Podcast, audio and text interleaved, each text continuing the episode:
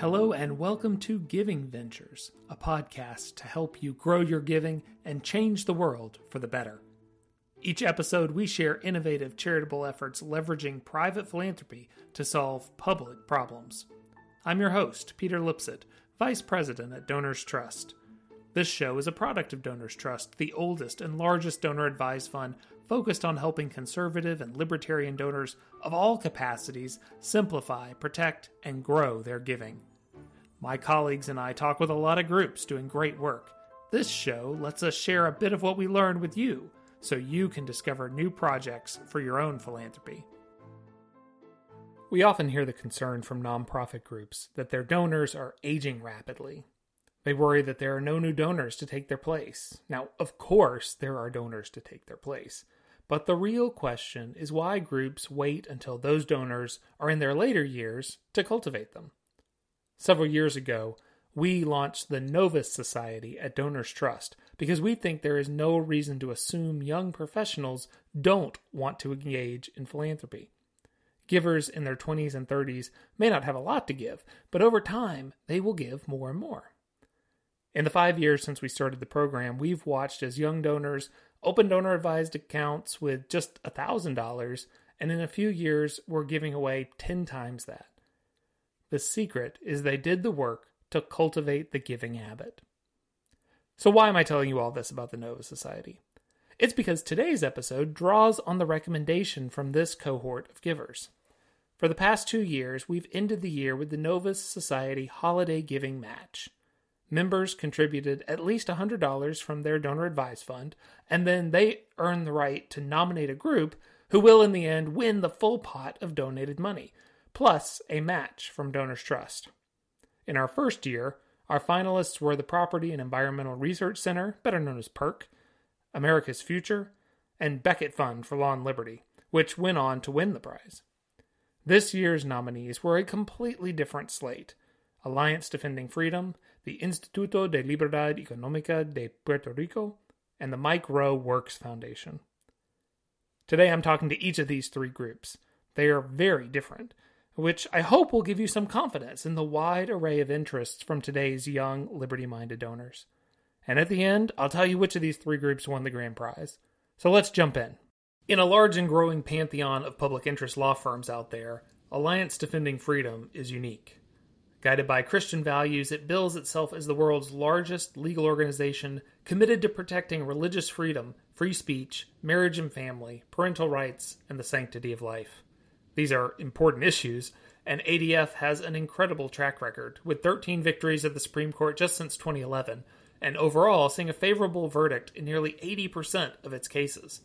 Mike Farris has been CEO of ADF since 2017, and I'm happy to have him here with me today. So, Mike, you all at ADF do so much. It can be tough to know exactly where to start in telling the story. So, why don't we start with a story? Uh, is there a particular win that you think really typifies the work that you and ADF are doing? Well, the number one case I would think that most people would recognize, and it's near and dear to my heart as well, is the story of Jack Phillips in Masterpiece Cakeshop. Uh, uh, Jack Phillips is the uh, cake designer artist uh, from the Denver area who uh, was asked to uh, custom design a same-sex wedding cake.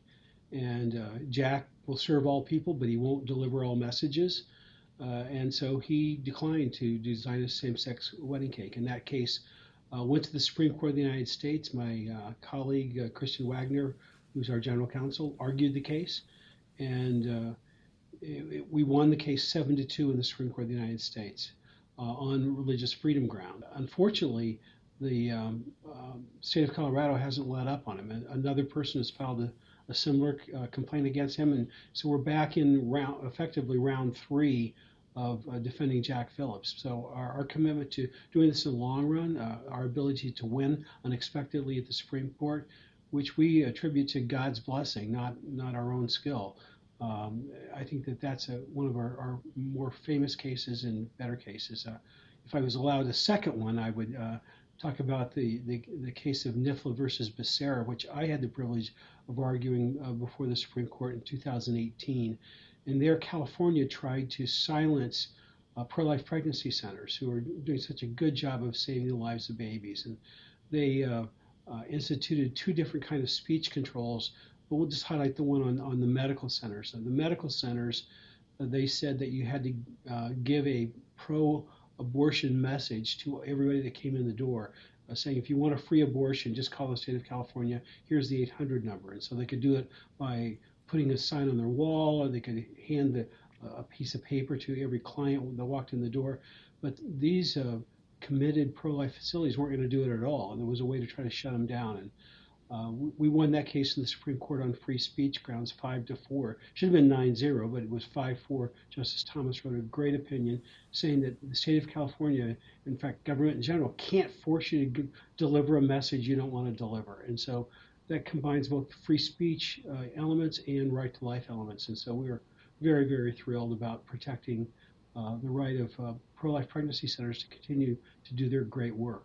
It's great. And I know there's so many other victories that, that you all have. And, you know, there's also a lot of ways to try to make change for our values, from research to lobbying, advocacy, and then the litigation work that you do. Is there something you think is uniquely effective about taking the battle to the courts?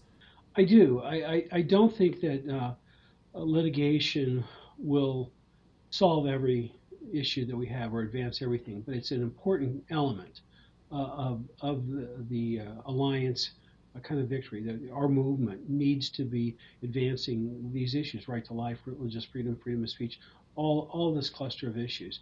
Uh, there's going to be need for legislation, but but uh, particularly in this time frame, uh, where uh, especially at the federal level, where Congress is controlled by a party that doesn't believe in the values that we're talking about, and the White House, of course, does not agree with these values. The courts are our most effective thing at the moment. But even in, a, in uh, times where there's a more favorable administration or more favorable Congress, there's there's effective change that the left has been able to do for a long time, and so stopping them from using the courts, for that matter, is an important element of our of our uh, defense. But also, um, our ability to advance our values is is is done very well. I I did this for uh, 30 years in the homeschooling movement before I came to ADF.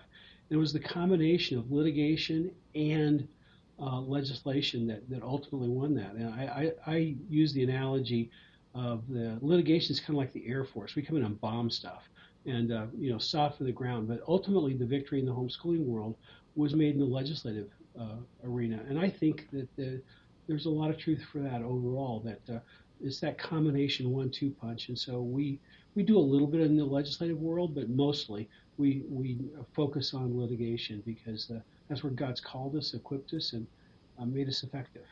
Yeah, we talk a lot about how we need all the different pieces uh, to be effective and to, to make our, our values go forward. So that that's I think a good articulation of it. Now, so here's something I didn't know until I was starting to prepare for this interview. I always mispronounce the name of the organization. I always put a four in there. Didn't really understand that the word alliance in your name is not really a throwaway uh, you all really mean something very specific by it. Can you talk to us about what that means?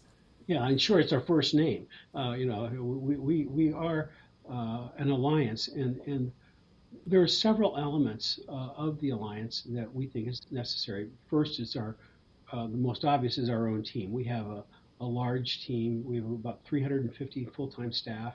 About 75 of those are lawyers and uh, it, it's both here in the United States, and we have um, a legal team uh, in um, international locations as well. We have five offices in Europe. We have a big, big team for our international firm, at least in India, and we do work in uh, uh, Latin America, and Central America, South America, and, and so on. So, um, but we, we mean more than that. Uh, we have 3,000 allied attorneys that have chosen to affiliate with us uh, and we give uh, them cases on a regular basis. We, we're asked to take thousands of cases a year, and ADF as a staff can do 100 plus kind of cases. Uh, and so the vast majority of cases that we uh, uh, get done as a, an alliance are done by our 3,000 allied attorneys. Uh, now, they are not typically the test cases, the big cases that you hear about in the Supreme Court, but they're important as well. If, if you don't win those kind of um, entry level and line item and day to day cases, you, you, know, the freedoms will, will evaporate. And so they're, they're very important. So, and then the, there's more, even more than that. There are other organizations that are um, in this same space, and we view our uh, collective responsibilities to stand with each other. When when a, a, group like Liberty Counsel has a case at the Supreme Court, we believe it's our responsibility to stand with them and file amicus briefs for them and help them prepare for oral arguments. So we are often staging um, courts for, for people you know, that, that, are other organizations and and coordinating amicus for them. And, and so um, we, we believe that as well. And then uh, another element is uh, training future leaders in, in the law. We have a program that's 22 years old. It's called the Blackstone Legal Fellowship. And we train nowadays about 180 uh, future lawyers every year. And it's a, a very in depth uh, teaching in, in constitutional originalism and Christian views of the law. And that launches them into a lifetime of service, and we give them career services for the rest of their life. And so we now see there there are two federal court of appeals judges that came through the Blackstone program years ago, and uh, three state Supreme Court justices, and a number of lawyers for Congress, for state attorney generals, for serving many, many, many spots, big law firms, small law firms, state legislatures, and so on. So it's we believe in you know investing in all that that sphere, and together we can do a lot of things that if we, we try to do it just with our own staff, it wouldn't the, job wouldn't get done. Yeah, it's team effort, and that that is uh, very helpful in understanding what that alliance means. That's a lot of different moving pieces to to watch and oversee and, and keep moving in the right direction. So every single one of your five core issues is a hot button right now. Uh, so that I'm sure keeps things interesting and busy from pro life to parental issues. It all seems here, especially at the end of the year, to be on the forefront uh, of the news. So pull out your crystal ball for a second. What do you think the issue set is going to look like in 2022? Well, it, it, it's going to be the, the same issues that uh, we see burning in uh, the, at the end of this year. Uh, right to life is going to be uh, a huge issue this year, obviously, with the Dobbs case being released before June right. 30th. And, uh, um, you know, it's not just my um, hopeful spirit, the New York Times, the Washington Post, the Los Angeles Times all predicted a victory for Mississippi in that case. Now, whether the victory will be limited to a 15 week ban or will be a complete overturning of Roe versus Wade, um, you know, that's a much more speculative guess. Uh, it, it, it's pretty easy to read the tea leaves and, and, think that a win is looks good. You know, it, nothing's guaranteed, but a win does look good in the case. And I'm very hopeful they're going to reverse Roe versus Wade, but that's you know that's a, a prayer request and a uh, and, and, if that happens, then we're going to see the world just go crazy. And and there's going to be both uh, danger and great opportunity, uh, and so because what will happen, of course, is that every state will then be allowed to set its own policy on what it wants to do on the on the pro-life agenda, and so there's going to be a number of states that will be pro-life overnight and a number of states that will be uh, uh, working to be pro-life, and there are other states that will take an opposite view. And so we're going to see just a, a flurry of activity in that zone. And it's going to be very, very important to be engaged uh, in, in, that level. Parental rights are going to be a huge issue still. Uh, we filed a major lawsuit just last week uh, in Albemarle County, Virginia, challenging the constitutionality of critical race theory in the public schools, or critical gender theory as well and uh, we've asked for several forms of release, not the least of which is parents who felt like they've had to leave the schools because of that, they should get their tuition reimbursed. And so it effectively uh, puts a, uh, a form of uh, educational choice on the table, if you will, that will say if you're going to do this and violate people's rights, then you've got to give them an alternative by taking those same state dollars and redirecting it to another school. And that's going to be a big, big issue uh, in the coming year going to be going to be a lot to watch. Well, can Mike Farris, really appreciate you being with us today. Thank you, Peter. If you've ever visited Puerto Rico, you know what a beautiful place it is. From the jungles and beaches to the mountains to the cities, the island really does have everything. It's a delightful place to visit, but living there has its challenges. The prosperity we see in so many other parts of the United States has actually been in decline in Puerto Rico for far too long. A new think tank on the island aims to change that. The Instituto de Libertad Económica de Puerto Rico, or the Institute for Economic Liberty for Puerto Rico, started in 2019 to help build a Puerto Rico where everyone has the ability to prosper in a free and open society. Jorge Rodriguez founded the Institute and continues to lead it as the CEO, but unlike a lot of think tank founders, he didn't come out of the nonprofit world. Rather, he was founder and CEO of PACIV, an international industrial automation engineering firm. So, Jorge, before we go too deep into ILE and its mission, what prompted you to go from the business world to running a think tank? Thank you, thank you for having me, and thank you for uh, that question because uh, sometimes I ask that myself. Uh, I'm an engineer, so I think that has a lot to do with it. But I'm also someone that looks for solutions, right? How how to solve things. So as I was prospering in the business, and we open offices in the U.S. and we open offices in Europe, I noticed that we kept growing our business, and these other places where we were operating were flourishing. People were prospering. And as you mentioned, Puerto Rico was going backwards and, and significantly backwards. So, you know, after we declared bankruptcy with the $129 billion, the largest uh, bankruptcy of any U.S. jurisdiction, um, you know, I, I realized that uh, th- we had some fundamental and structural issues. Um, and I started to think more on the you know social arena, which I've never thought about it. I've always focused on my on my business and, and engineering and our clients. I think the tipping point was Hurricane Maria. So I was very big into entrepreneurship. Entrepreneurship is my passion. Uh, I come from immigrant parents. Um, they came from Spain and uh, they saw the US as the land of opportunities, the typical immigrant story. And I noticed that in Puerto Rico, uh, as I was trying to, to drive more entrepreneurship, there was some structural issues. Basically, what I later found out to be market failures. So, you know, as I engaged maybe through all those 22 years leading the company, uh, all my, my social efforts were really into the entrepreneurship world.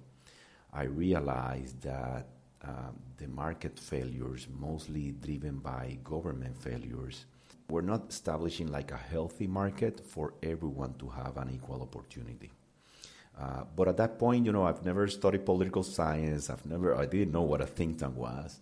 But I did come to realize um, that I wanted to do something uh, bigger than what I have done, more to give back to Puerto Rico. And that's when I said I wanted to now do something with entrepreneurship, but different. And then a friend of mine told me, you should look into think tank.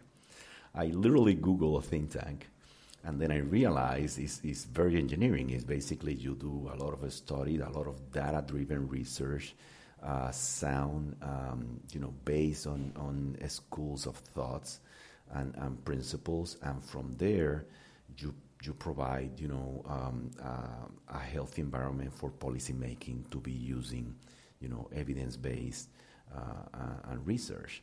So to me, that made a lot of sense because that's what we engineers do.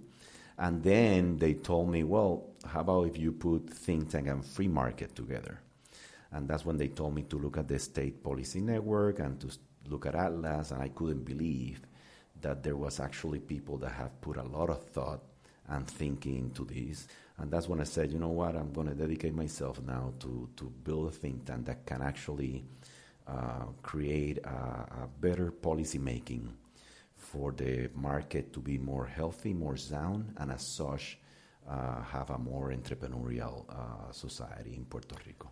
And so that's kind of the goal with ILE, create that more entrepreneurial society. So how do you how do you get there?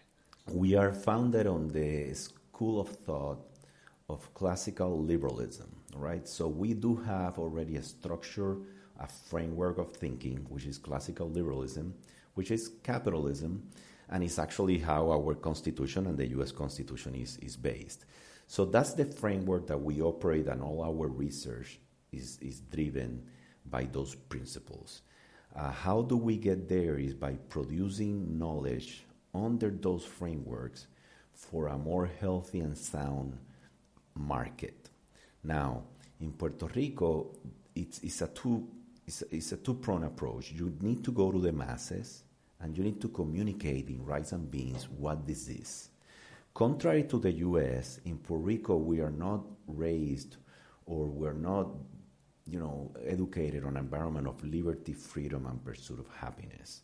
So these basic constitutional principles that the U.S. have are not embedded in our culture. So the first thing we need to do as a think tank is communicate what that means in rice and beans, right, for them to understand. And then the second one is actually producing the knowledge, producing the research, using our universities, our professors, collaborating with universities in the states to then provide the legislature and the policymakers uh, sound evidence based uh, knowledge that they can actually derive policies out of it. Puerto Rico is in a great opportunity window because we have a bankruptcy, we are under federal court, there is a, a federal law, PROMESA law, by the US Congress to address our bankruptcy, restructure our debt, and actually make the structural changes that need to be made at the policy making because if not, you know, 30 years from now, we're going to be in bankrupt again. And all those structural reforms are based on free market principles. So it's a great opportunity to produce this research now and collaborate with, with states uh, that have done it already and be able to, to give that to our legislature. First things we're doing, we are inserting Puerto Rico in the three main indexes in the US uh, you have the Doing Business North America Index from Arizona State University. You have also the Economic Liberty um, Freedom Index. And also, there is out of the Institute of Justice, they have the license to work. We're also doing a survey of Puerto Rico mindset and attitude toward free market based principles. Uh, we want to know where are Puerto Ricans in, the, in their mindset about free markets uh, based principles. And then we're also doing um, um, essays. We have actually we completed that project. We did 12 essays on all the principles of free market, individual liberties, rule of law, property rights, limited government. And what we're trying to do is with those essays is create like an education campaign for this first year where we'll be very actively um, you know, uh, communicating these principles to the masses. So we don't only need to go with the research legislature and with this, uh, uh, you know, um, data that we will producing, but also we need to go to the people and let them know where we're standing. So you're down in Puerto Rico. We're here on the mainland. A lot of the listeners are on the mainland. What do you think is so important about the work you're doing and can be leveraged about the work you're doing that should make it have an impact on the folks here on the mainland too? Why should we be concerned about what happens down in Puerto Rico? I think the U.S. taxpayers and the people in the states have to be very concerned. First of all, right now Puerto Rico is on a dependency model. Puerto Rico is a welfare state. You know, let it be known that Puerto Rico is three times poorer than the poorest state in, in, in the United States, which is Mississippi. We are, you know, we have the biggest income inequality of any state and we receive approximately 21 to 27 billion dollars of US transfer funds yearly. And now with the recovery funds, that's almost uh, 50 billion that will probably be distributed like in 10 years. All these, and by the way, our local exports don't even get to like 8 billion. Wow. So we spend three times more than we produce, and that is U.S. taxpayer money. If if if you have a territory that is under a dependency model, will really a welfare state, uh, you need to start focusing on how do you get these people out of dependency? How do you put them in an equation where they can be contributors? Because basically they're using US taxpayer monies. We don't pay federal taxes. And you know, we're proud US citizens, but we are right now depending uh, on the US taxpayers and that needs to stop. And honestly, it's not because we're not hard workers, it's not because we don't have the talents or we don't have the competencies.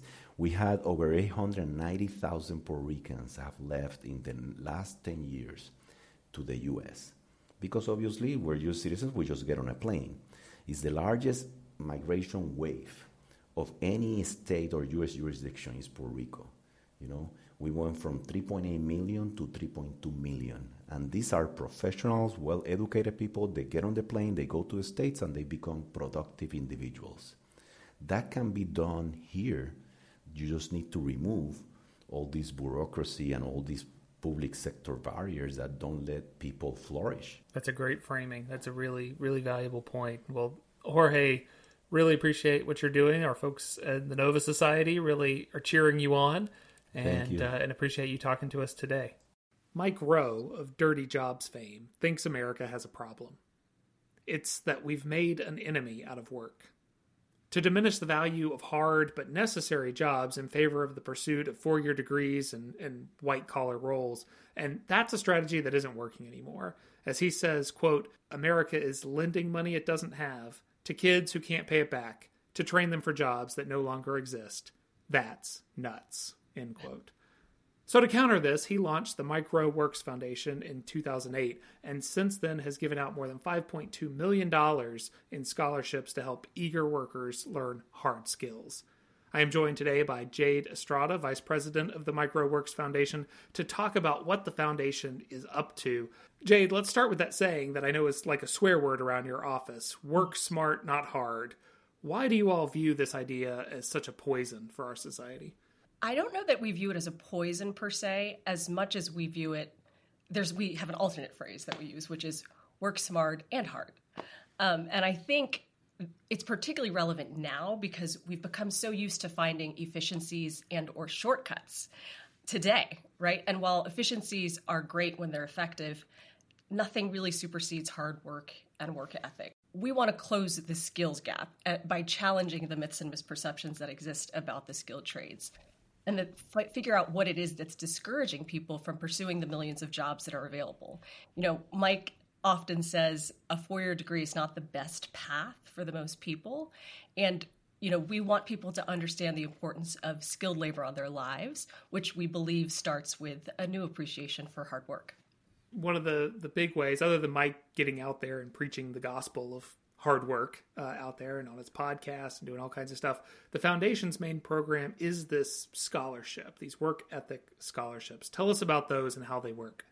The Work Ethic Scholarship Program is the main program that we run annually, and we provide financial assistance to students who are attending a technical or vocational school for two year programs or less. So it could be a license program, um, some are just certificate programs largely focused around the skilled trades. So, welding, auto tech, construction, electrical, HVAC. Um, we think of it in terms of the trades that make civilized life possible. And so, through that program, we're looking to reward people who focus on not the things that you would typically think of when you think of a, of a scholarship program. We're not really looking at grades per se, but we're looking for people who are able to make a case for themselves and show us that they demonstrate really four basic things work ethic, personal responsibility, delayed gratification, and a positive attitude. Um, these are all sort of the qualities that are outlined in something we call the SWEAT Pledge. Uh, is an acronym for Skill and Work Ethic Aren't Taboo. And the entire application process is based around this idea of do you understand this concept? Do you believe in this concept? Can you share and demonstrate how you do? Um, and are there other people who can speak for you to show that you do demonstrate these things, these qualities? Uh, specifically, instructors or former bosses who can who can speak to your work ethic. Um, so this program is launching on February 23rd, and the application cycle will be open until April 14th. How many applicants do you usually get for something like that? It really varies. I know last year, I think I had just pulled the numbers for these. We had about 3,200 people who started the application. And by the time the application cycle closed and we were starting to evaluate the applications, there were 420 completed applications. So you might be saying to yourself, that's a that's a big disparity. But the reality is the application process is a very robust one and you know we recognize it isn't for everyone right the whole purpose is we want to weed out the people who demonstrate work ethic and who are willing to jump through the hoops and do all the things that are required of the program um, so yeah so last year was about 420 and i think we awarded about 134 or 135 students oh wow that's that's a tough competition that's pretty yeah. good yeah so how do you measure the impact of that on, on the simple side I think you can say, you know, we've given away five and a half or sorry, $5.2 million in scholarships uh, since we started the program. You know, we've supported more than 1,200 students who've gone through it. You know, we've had recipients in about 48 states. Uh, we've supported 19 skilled trade programs. On social media, we've shared more than 120 plus stories of the people who have supported the program. You know, our scholarship sponsorship has been up year by year um, with sponsors and companies who are willing to support this program and see a need for it. But I think, you know, ultimately it's sort of funny because we've become known or started to become known as a scholarship fund when the reality is the important part of this is the PR piece, right? This program is the catalyst by which we have the opportunity to talk about the trades and to talk about the importance of the work.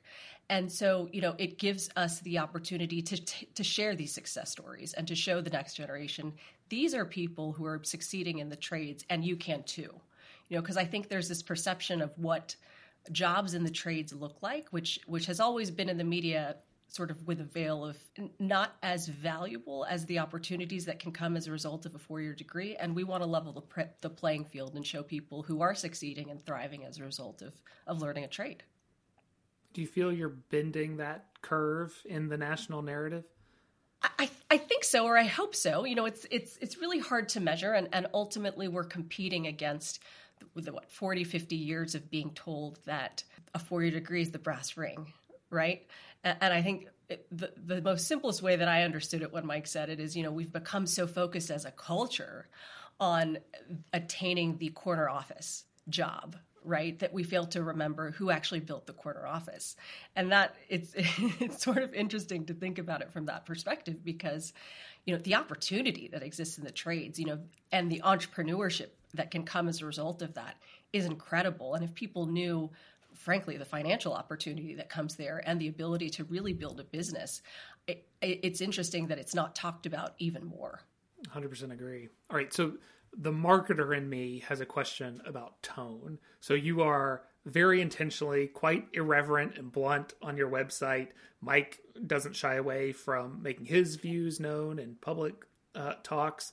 How does that bluntness and irreverence help support the mission? I mean, does it? It's obviously critical to what you do. How do you think it, it advances the cause? I th- one of the reasons I like working with Mike is because what you see is what you get.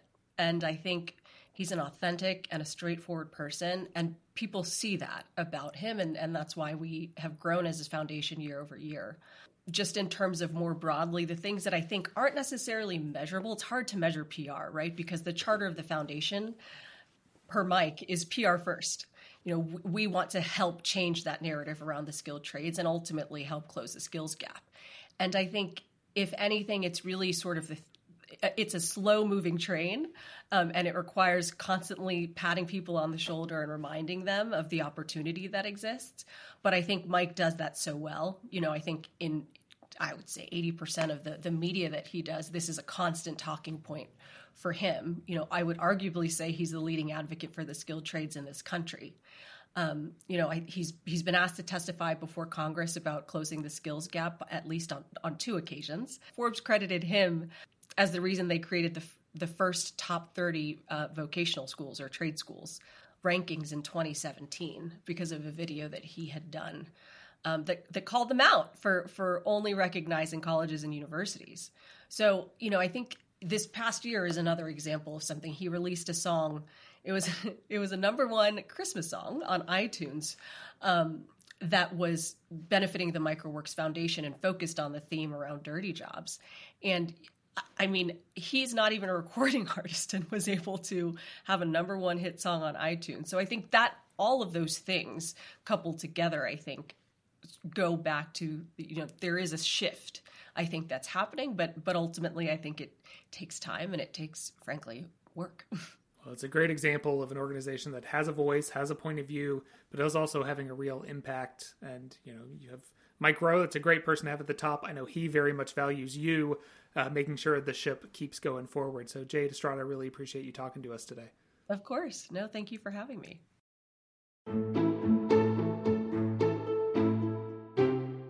These three groups, as you heard, are a real mixed bag of causes, aren't they? I was excited to do this episode for exactly that reason. it reminds us that the community of givers out there, and in fact the community just within Donors Trust, is wildly varied. Yet they all do have one thing in common they hold the belief that people can drive their destiny when given the freedom to do so. Jorge points out that Puerto Ricans are hardworking folks, stymied by inept government policies. Jade and Mike Rowe remind us hardworking folks are also stymied by an ethos that devalues that hard work, but they should be free to pursue their own American dream. And Mike Farris and the ADF team help knock down government interference, standing in the way of people's ability to live the life they want. Who would be your winner for the holiday giving match? All three of these organizations got votes from our Novus cohort, but in the end, they went for Instituto de Libertad Económica, which won the grant of $6,200. ILE was certainly helped by a very passionate Novus member who recommended the group and spoke on its behalf in our online happy hour. But I think it also speaks to an interest among younger donors to see leveraged giving do big things. We're all cheering for Jorge to do just that in Puerto Rico. If any of these groups sparked your own giving passions, you can recommend a grant from your Donors Trust account to any of them. But if you aren't giving through Donors Trust, well, what are you waiting for? But you can give to them, and I encourage it.